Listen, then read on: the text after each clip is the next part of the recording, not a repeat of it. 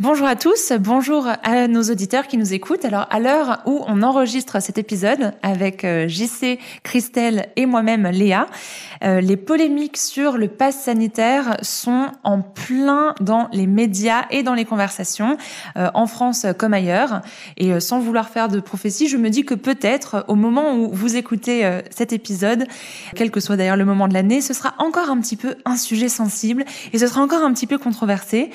Et derrière les apparences de cette crise, eh ben peut-être qu'on peut aller continuer de gratter la surface et de chercher et trouver encore plus de sens. Alors voilà, on s'est réunis euh, tous les trois et on s'est dit quelles sont les leçons qu'on peut apprendre de cette crise? En vérité, je vous le dis. Nous devons revenir au centre.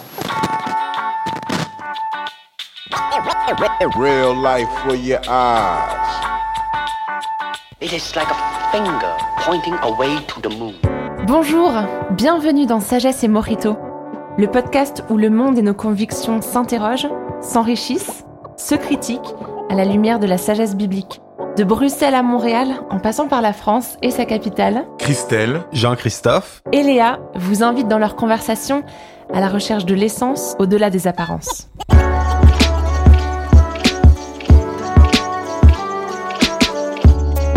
Leçons de la crise, un petit point d'étape sur la situation, là où on en est aujourd'hui, là où vous en êtes, vous, aujourd'hui. Et on a aussi envie de vous dire que euh, c'est une collaboration euh, et une discussion qu'on veut faire ensemble. Donc, quelles sont vos leçons de la crise à vous aussi, euh, auditrices et auditeurs? On va lancer une série d'articles sur imagodei.fr, qui est l'hôte de Sagesse et Morito, une série d'articles sur voilà, nos leçons. Mais quelles sont vos leçons N'hésitez pas à venir sur imagodei.fr pour laisser vos commentaires, pour nous partager vos propres expériences. On a hâte de réfléchir à ça avec vous et puis ben, d'avancer ensemble. Donc JC, tu as des leçons à nous partager sur la crise. Oui, j'ai des leçons à donner à tout le monde. en fait, je pense que c'est la crise qui nous a tous donné des leçons. Euh, j'ai pas la prétention de savoir euh, toutes les leçons, mais voici, j'ai sélectionné cinq leçons euh, euh, dans l'ordre qu'elles nous ont été euh, manifestées pendant cette crise-là. cinq leçons qui sont des leçons sociales, mais aussi des leçons personnelles. Donc, je crois que vous allez être capable de répondre vous aussi avec vos propres expériences quant à ces leçons-là. Oui, parce qu'en équipe, on s'est rendu compte que chaque crise, c'est aussi une occasion de réfléchir. Alors là, on a une crise gigantesque qui touche l'entièreté de l'humanité, faut dire ce qui est. C'est sûr que c'est l'occasion pour nous de s'arrêter un petit peu, réfléchir et plus que autour d'une euh, d'un café ou euh, ou d'un morito ou de la énième euh, discussion au, dîner sur les règles sanitaires, mais d'aller voir un petit peu plus loin. Donc, leçon 1, vous êtes prêts? C'est le péril des longues traînes. Qu'est-ce qu'une longue traîne? C'est pas une longue traîne de mariage, parce que peut-être qu'il y a des gens qui pensent à ça, qui cherchent des robes de mariée, on ne sait pas. Mais le péril des longues traînes, c'est un concept économique en anglais, c'est c'est euh, Fat Tails. Donc, dans, vous imaginez un, graphique avec euh, une, distribution de puissance. Et dans le fond, les, les, longues traînes, c'est-à-dire c'est des événements qui arrivent peu fréquemment, mais qui finissent toujours par arriver. c'est comme euh, s'il faut se le représenter sur un graphique, c'est comme c'est un toboggan en fait. Hein. Mm-hmm. ça, ça, chute très fort au départ et puis l'arrivée est très très longue. Donc on parle de quoi comme événement Par exemple, euh, une météorite qui vient euh, enlever euh, tous les dinosaures de la planète? C'est un excellent exemple. Et ça, et ça c'est bon, la, traîne n'est pas si grosse d'un météorite de cette envergure-là, mais qu'il y a un, météorite d'une envergure moindre dans le prochain siècle, ben c'est certain que ça va arriver. Euh, d'autres exemples, le, tsunami, par exemple, ou un tremblement de terre, ou une guerre majeure où il y a plus de 5 millions de morts. Bon, euh, si je devais gager qu'il allait avoir une guerre majeure cette année, ben probablement je perdrais ma gageure. Mais je suis à peu près certain de gagner la même gageure si je devais dire qu'il va y avoir une guerre majeure dans les 100 prochaines années ou les 50 prochaines années. C'est un petit peu lugubre, en fait, hein, ce graphique. Euh. C'est un peu lugubre, mais oh, je veux dire, ça fait partie de la vie. C'est pour ça qu'on se paye des assurances euh, incendie ou des assurances pour les voitures. On est conscient que, bon, ce genre de choses-là arrive rarement, mais on veut pas être mal pris quand ça arrive. Et on a l'impression, euh, avec la COVID, qu'on n'avait pas payé nos assurances COVID. On n'avait pas, je veux dire, une pandémie euh, de grippe, une pandémie euh, d'influenza ou une pandémie comme la, comme la, comme la COVID, c'était euh, peu probable que ça arrive en 2019, mais c'était 100% prévisible. C'était, c'était une certitude qu'il allait avoir une de ces pandémies-là. Au bout d'un moment, donc, à quelque part, tu un gouvernement français ou canadien, ça te prend un plan pour la pandémie, un plan, ou belge, ou belge. merci, Enfin, c'est, l'objectif de la participation à CGC Morito, c'est que la Belgique soit enfin représentée. Merci beaucoup, merci. Et donc, c'est ça. C'est, la première leçon, je crois, pour nos sociétés, mais aussi pour nous individuellement. Euh, est-ce qu'on est prêt à ces événements de, de, de longue traîne? Est-ce qu'on est prêt à ces événements qui sont euh, peut-être rares euh, à un moment donné, mais qui sont certains sur le long terme? Donc, si je comprends bien, euh, là, tu parles à l'échelle de la société du fait que voilà, il faut se préparer à des pandémies, il faut se préparer à des guerres, et, on le sait. Enfin, nos gouvernements, ils ont des unités spéciales, des ministères spécifiques qui euh, étudient ça et qui s'y préparent. Mais à l'échelle individuelle, euh, la leçon, ce serait de comment est-ce que on se prépare à ces événements qui sont d'une envergure énorme, qui causent du tort, mais on a eu la certitude qu'ils arriveront au bout d'un moment. Donc du coup, si je comprends bien, euh, tu es en train de nous dire que euh, la Covid nous apprend que à l'échelle de gouvernement, il faut se préparer à des événements comme des guerres ou euh, des pandémies. Et d'ailleurs, c'est le cas, c'est ce que font en fait nos gouvernements. Mais à l'échelle individuelle, il faut aussi qu'on se prépare à ces gros événements qui arrivent dans une vie, parfois qu'une ou deux fois, mais même s'ils arrivent rarement, on a la certitude qu'ils arrivent. Et du coup, la certitude, c'est comment on s'y prépare. C'est vrai que la crise qu'on a vécue, euh, si tu l'analyses, ça nous amène quand même à, se poser la question est-ce que nos gouvernements étaient vraiment préparés à ce que cette euh, pandémie arrive? Je peux vous dire qu'il y a beaucoup de commentaires là-dessus, aussi sur l'origine de la pandémie. Est-ce que euh, les communications d'urgence se sont faites au, moment où il fallait à l'hiver 2019. Euh, hein, C'était là les premiers cas de Covid-19. Hein, euh, c'est pour ça que ça s'appelle Covid-19 et pas Covid-20. Hein.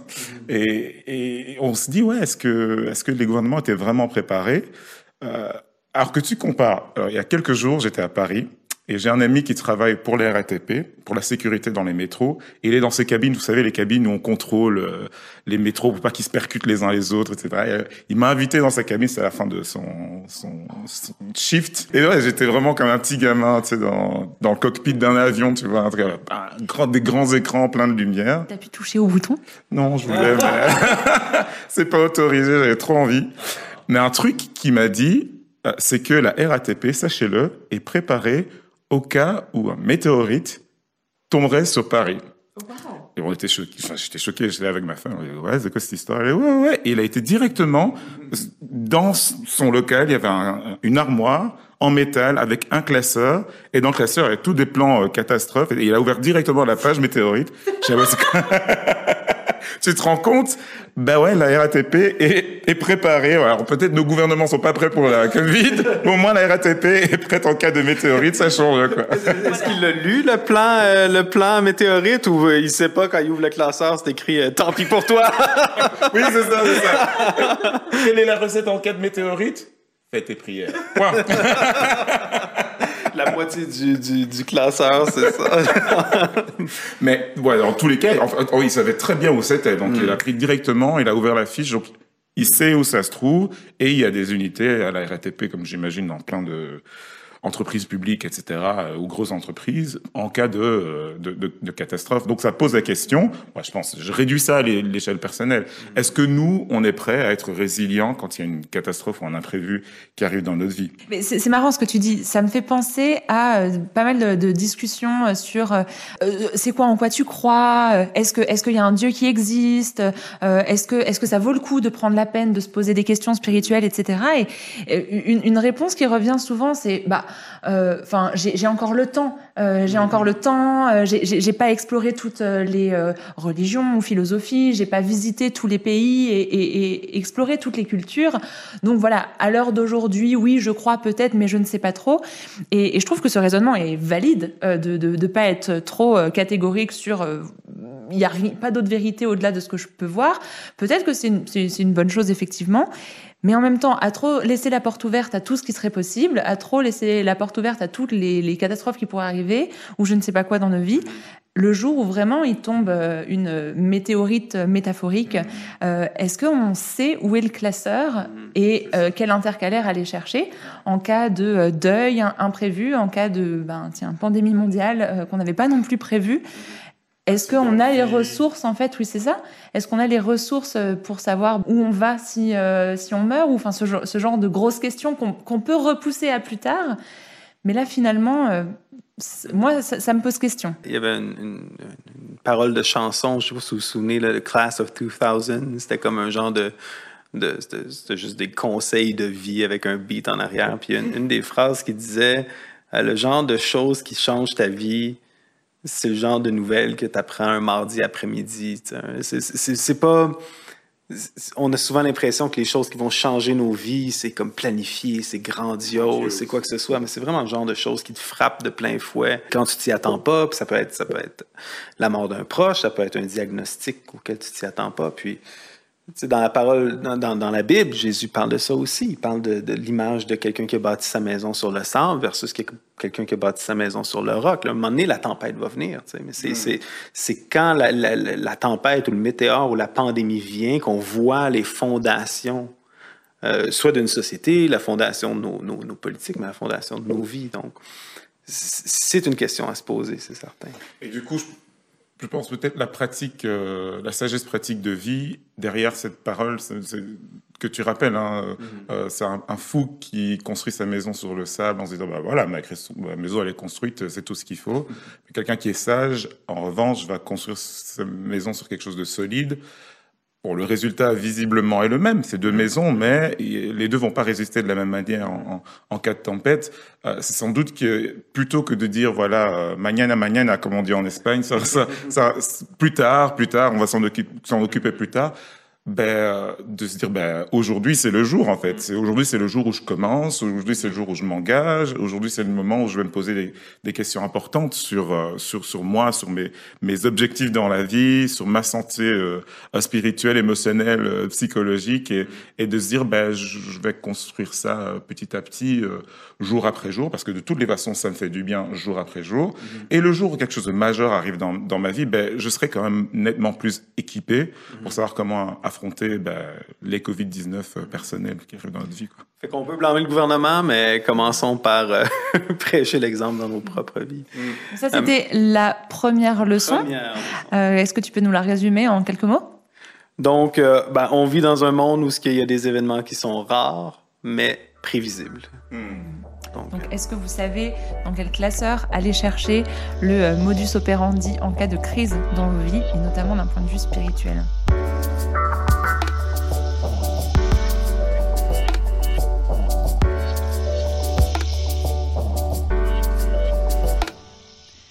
Et ta deuxième leçon, JC Bon, ma deuxième leçon, vous allez dire que c'est, euh, comme on dit en anglais, truism. Je sais pas c'est quoi le mot français.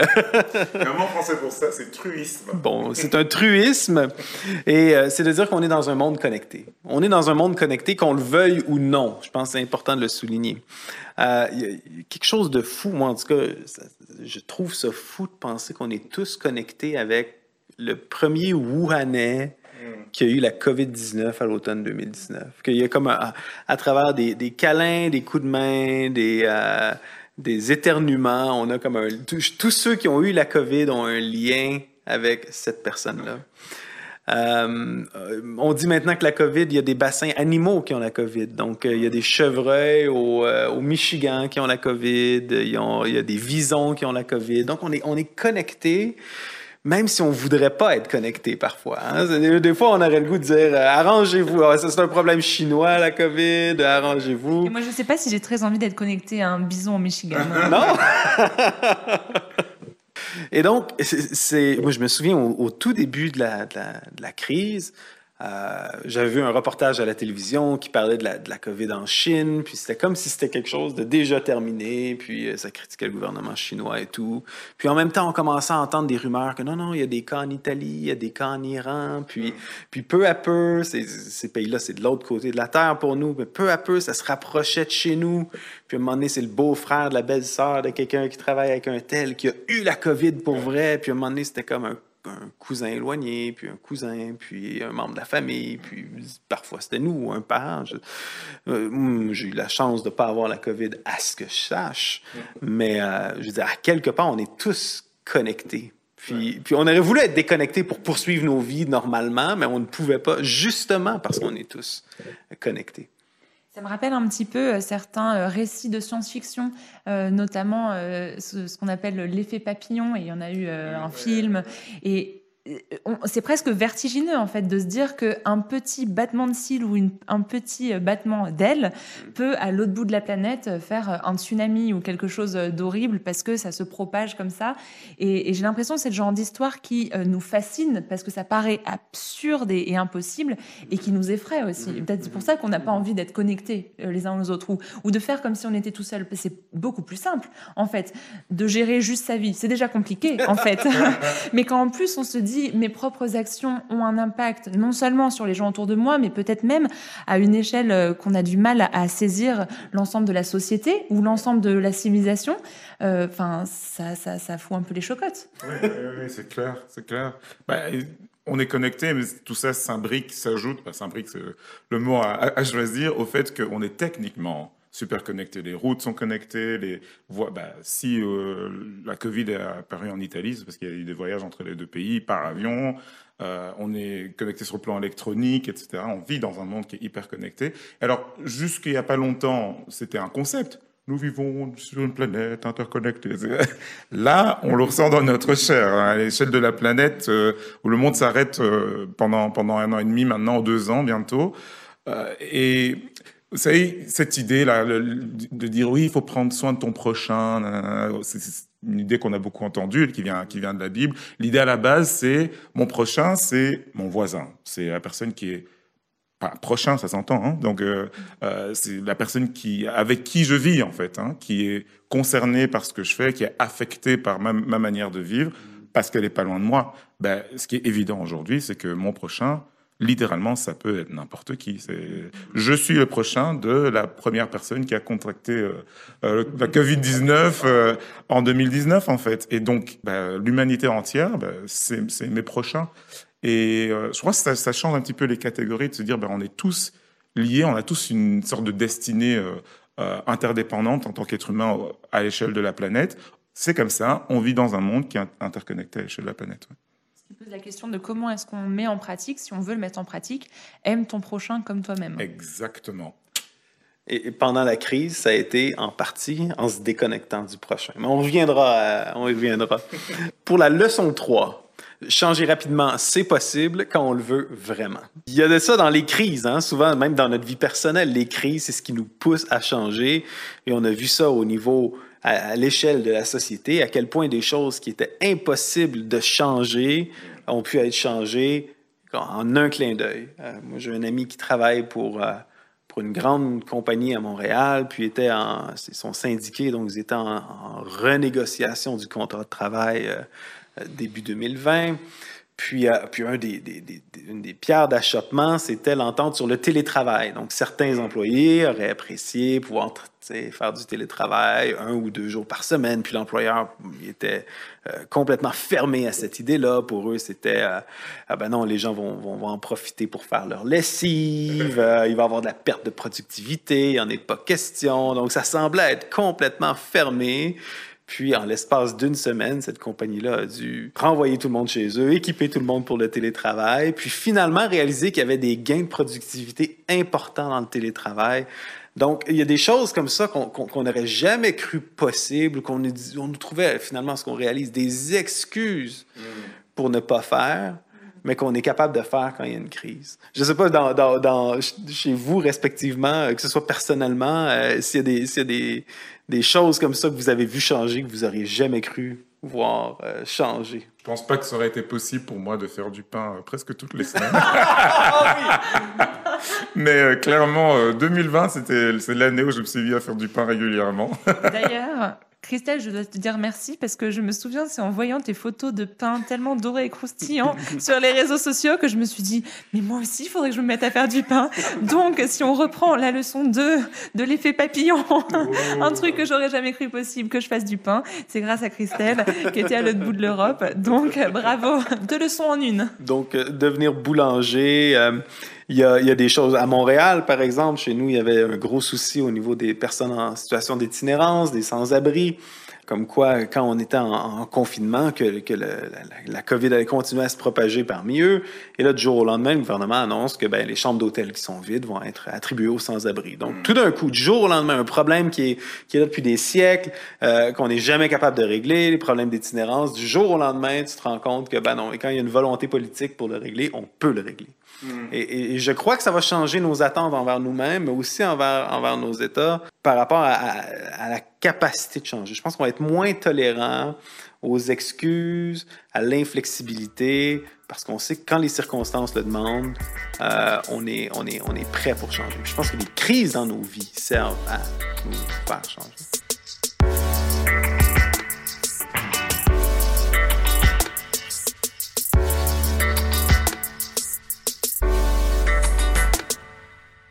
Et déjà, ça me rappelle euh, quand euh, il y a des catastrophes naturelles et qu'on voit des efforts incroyables se déployer par euh, des ONG ou tout simplement des gens qui se sentent concernés pour voyager à l'autre bout de la planète, aider les personnes qui ont leur maison en débris parce qu'il y a eu une, inondation ou un tremblement de terre. Et on se dit un effort collectif tel euh, serait pas possible s'il y avait rien. Et c'est entre guillemets grâce à la crise en particulier, qui a pu avoir aussi cet élan euh, de solidarité. Et c'est pas pour minimiser euh, l'impact et euh, la noirceur de ce genre de crise. C'est pas pour dire bah du coup tout est relatif, c'est pas vraiment mal, c'est pas vraiment de la souffrance, pas du tout. Mais je trouve que même d'un point de vue spirituel, se dire que ces grosses crises euh, à l'échelle de l'humanité ou à l'échelle personnelle, euh, ces choses qui ne devraient pas arriver et qui, et qui sont vraiment euh, du domaine du mal ou de la souffrance et qui doivent rester comme telles dans cette catégorie-là, peuvent aussi avoir du bien. Elles sont pas bien en soi, mais si on leur laisse avoir ce, cet impact positif dans nos vies, si on leur laisse euh, nous changer positivement et nous impacter euh, pour le bien, ça peut devenir des occasions de créer du bien à partir du mal.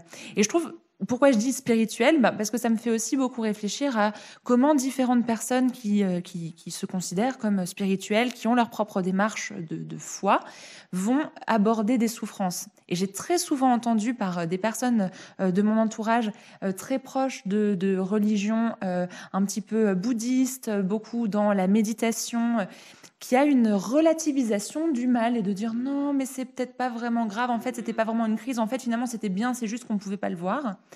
Et moi j'ai un petit problème avec ça. Et quand je lis la Bible ça me confronte parce que on peut dire ben oui les crises euh, les moments comme ça euh, terribles sont vraiment terribles. Et ça valide le fait que ça nous fait souffrir. Ça valide le fait que c'est normal que ça nous fait souffrir parce que ces choses sont pas normales.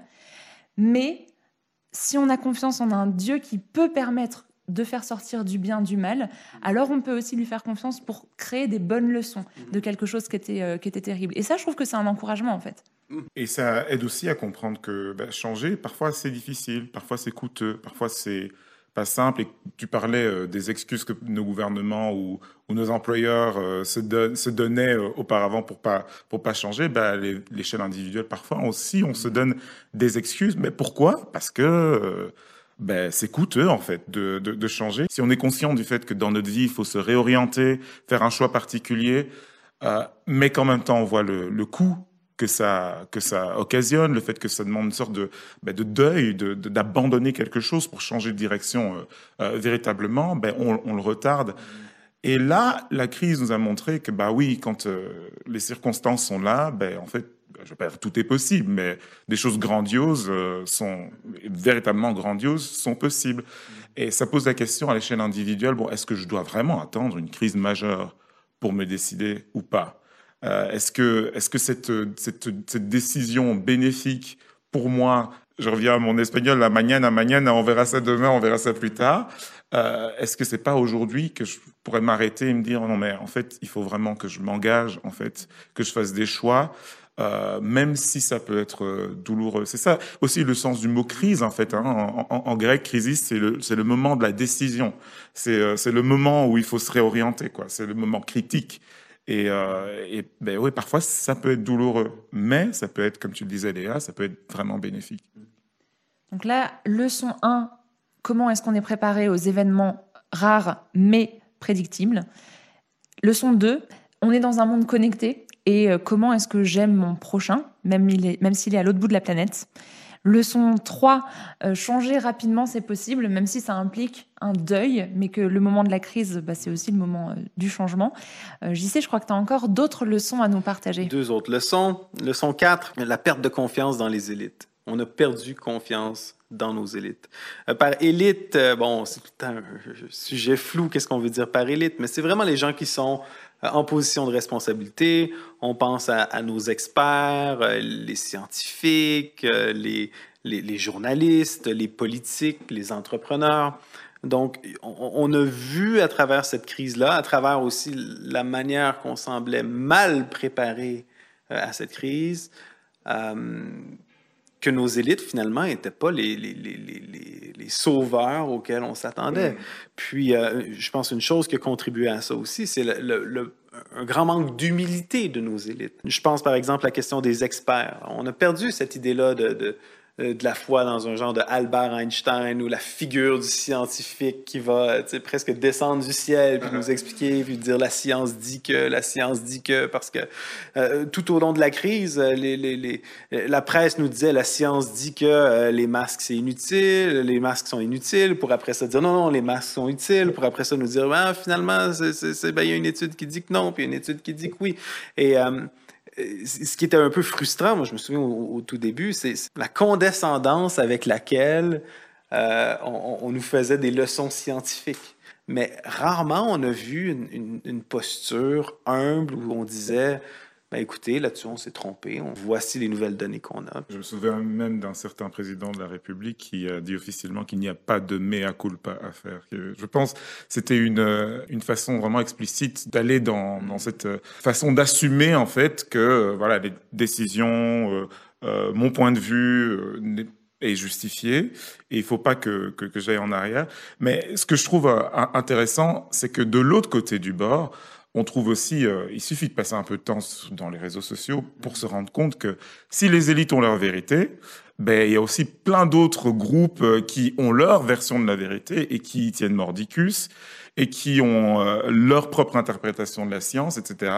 Et, on, est bon, on va revenir dans un épisode de Sagesse et Morito au moins là-dessus parce que ça, définit le monde dans lequel on vit. Hein. On ne sait plus trop comment orienter notre rapport à la vérité en fait.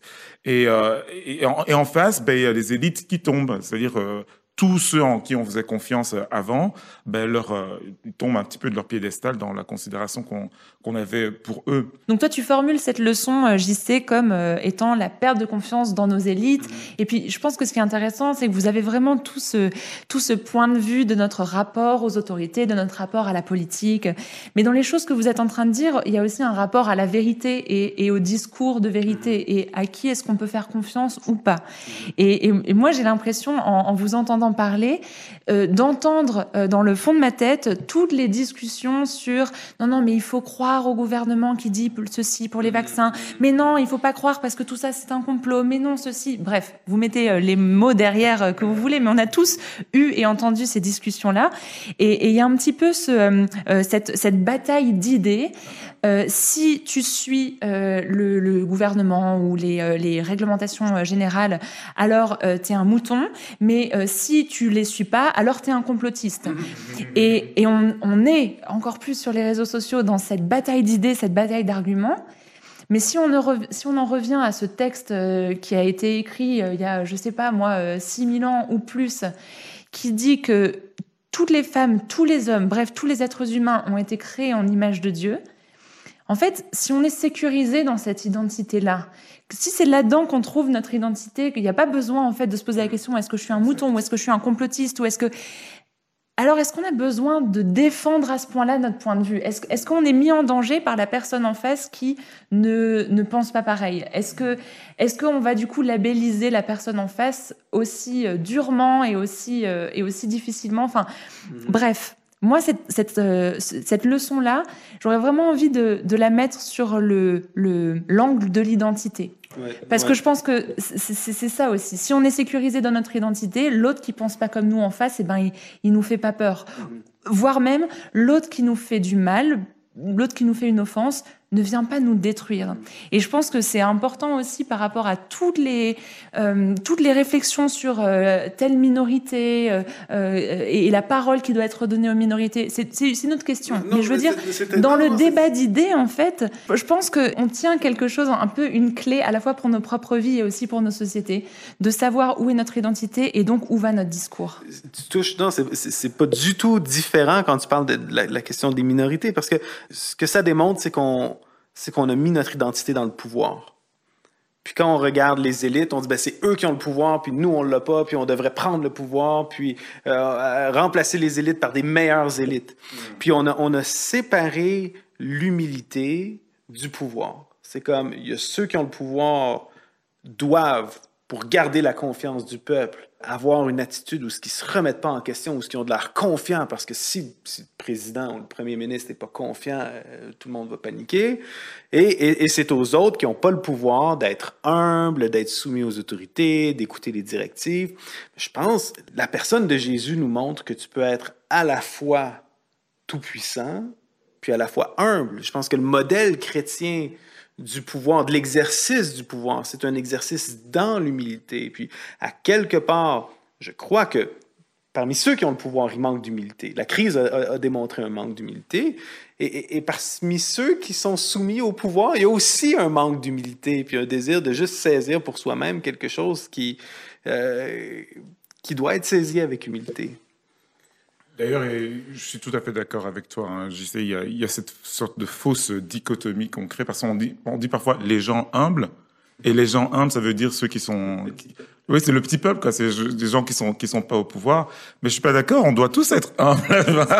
et, et, en fait, quelque part, ce qu'on est en train de dire, c'est que la, spiritualité biblique, euh, dont Jésus est vraiment l'image euh, la plus euh, e-, excellente, montre qu'il y a une synthèse parfaite qui peut être faite entre l'obéissance et la résistance. Parce que Jésus n'était pas un paillasson et Jésus n'était pas euh, euh, une sorte de, rebelle constant. Euh, et, c'est quelque chose qu'on peut tous explorer. Hein.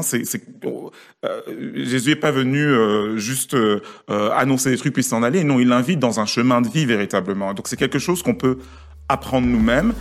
Je pense que la crise nous a démontré que clairement il y a du travail à faire pour nos sociétés là-dessus. Belle invitation pour tout le monde, je pense.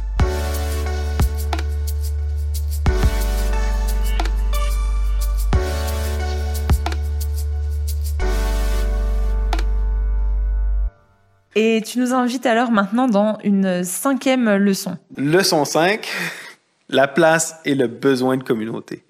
Euh, on a dit, leçon 3, c'était qu'on est tous connectés, puis euh, la solution pour enrayer la COVID, ça fut pour un moment de nous déconnecter. Puis on dit euh, souvent qu'un poisson n'a pas connaissance de l'eau. Il n'a pas connaissance de l'eau parce qu'il est, tellement tout le temps dans l'eau. On connaît l'histoire, il n'est pas conscient qu'il est entouré d'eau. Mais j'ai l'impression qu'à quelque part, euh, le confinement nous a sorti de l'eau comme un poisson qui. Moi, je sais pas, je, manquais tellement de communauté que je me sentais comme un, un poisson vivant qu'on a sorti euh, dans le fond de la chaloupe là, qui qui cherche, euh, qui cherche cette communauté-là. Je sais pas pour vous si vous l'avez vécu comme ça, mais jamais dans ma vie j'avais été autant déconnecté. Même si je, je, veux dire, j'ai une femme, j'ai des enfants, j'ai une maison, il y a des gens qui étaient complètement isolés pendant, pendant des semaines. Je veux dire, on, a réalisé, j'espère que cette crise-là nous a fait réaliser à quel point on a besoin des gens autour de nous. Puis qu'on peut pas fonctionner euh, de manière autonome, puis individuelle, puis de, tout le temps concevoir la vie par rapport à, de, se concevoir fondamentalement comme un individu, mais comme des individus qui font partie euh, de communautés, qui ont besoin d'une communauté. Moi, ce que, ce que j'ai constaté, en tout cas dans mon cercle d'amis et de connaissances, et c'est quelque chose d'assez, euh, profond et, peut-être même d'assez grave en fait, parce que c'est des conséquences euh, psychologiques, euh, émotionnelles, et, et je pense que beaucoup de nos éditeurs, nos auditrices euh, savent de quoi je parle. Il y a des tas de gens en fait qui ont passé, euh, ben, grosso modo, qui ont passé 18 mois seuls, seuls. Et je, parle, je pense particulièrement aux gens qui, pour des conditions, on va dire, euh, matérielles de style de vie, étaient déjà seuls. C'est-à-dire les gens qui habitent seuls et qui n'ont pas d'enfants, par exemple. Ben, évidemment, quand tu habites seul, tu n'as pas d'enfants et tu es confiné, c'est-à-dire tu peux pas sortir et rencontrer du monde, ben, tu es vraiment seul. Alors, on peut bien parler de Zoom et de WhatsApp et de, de je ne sais quel outil de, de télécommunication. Ça existe, bien sûr, mais on sait, sou- on, on sait tous que ça saoule hein, au, bout d'un moment. Au bout d'un moment, ça manque de chair. Hein, en fait. C'est un peu trop unidimensionnel. Exactement. L'écran, il te renvoie pas grand-chose en chaleur humaine. Exactement. On, on va le dire, au bout d'un moment, c'est un peu plat. Plat comme un écran, voilà. Euh, et, et- et donc, il y a beaucoup de gens, en fait, qui ont, qui ont vécu dans leur chair et personne ne sait encore les, les effets à long terme que ça aura parce que c'est vraiment euh, multiplié par des millions de personnes. Et, et réaliser quand même le décalage entre cette réalité qu'on a constatée au fil des mois de, de crise sanitaire et le discours qu'on entend depuis des années. Euh, on parle de développement personnel parce que c'est individuel, tu vois. Euh, Si tu veux euh, faire du développement personnel, ben c'est c'est juste toi qui t'en charge. Euh, et, et cette idée que, ben en fait, on se suffit à soi-même Ouais. et que on- fondamentalement, on n'a pas besoin de plus que soi-même pour s'en sortir et pour être bien. Ben la réalité nous a rattrapés, je pense, et malheureusement avec avec de mauvais euh, de, mauvaises expériences.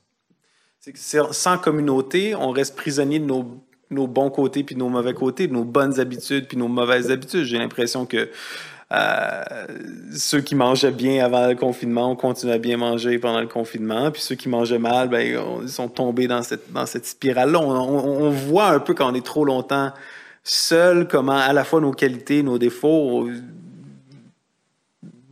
je veux dire, grossissent, prennent de la place au point où ce que on perd le contrôle. Tandis que quand on est en communauté, moi, je gagne d'être en communauté avec quelqu'un qui, euh, je sais pas moi, qui est quelqu'un qui est sportif puis qui m'encourage à bouger un peu plus, puis quelqu'un qui lit puis qui, qui, qui échange des idées avec moi, puis qui, qui lit pas sur les mêmes sujets que je réfléchis tout le temps.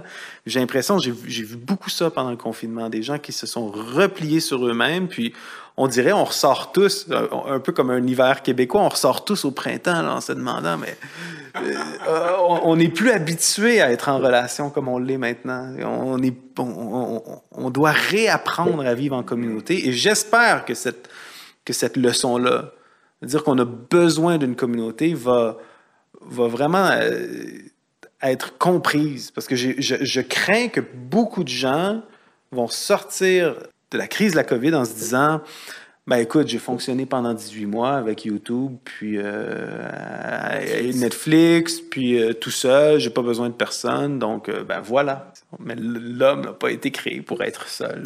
Oui, c'est ça. Ouais, c'est une phrase biblique encore. Hein. La, la phrase elle m'a toujours frappé. C'est il n'est pas bon pour l'être humain d'être seul. Euh, et, et- est une, une phrase qui est qui est écrite là dans un contexte où tout ce qui vient avant c'est bon.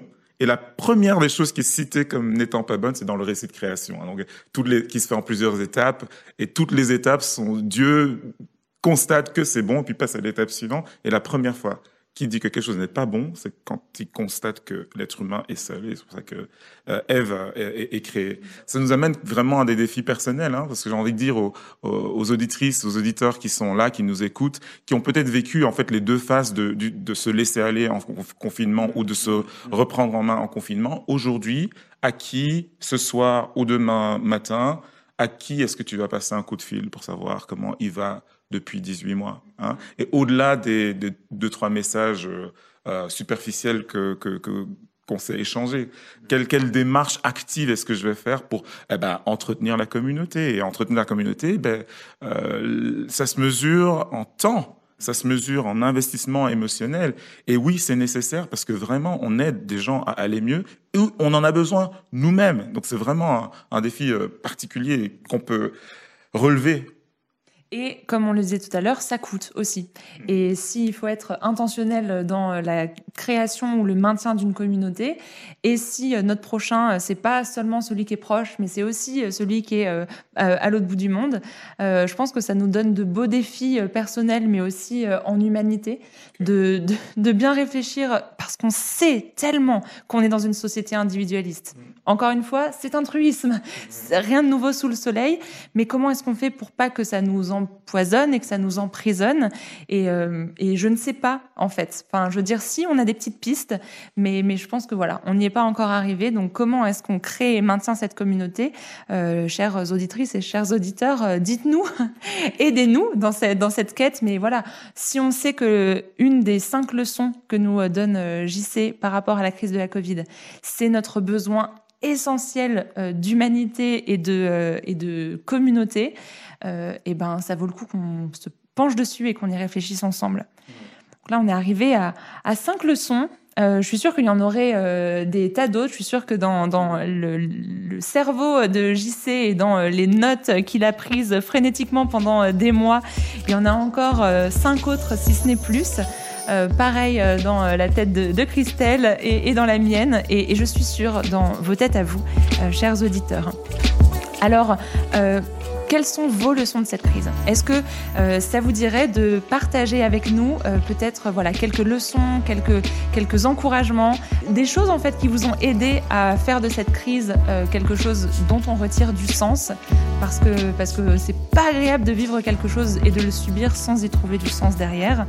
Rendez-vous sur imagodei.fr pour nous laisser vos commentaires, pour partager aussi vos propres manières de donner du sens à tout ça et de trouver l'essence Rejoignez-nous dans la communauté Sagesse et Morito sur imagodei.fr.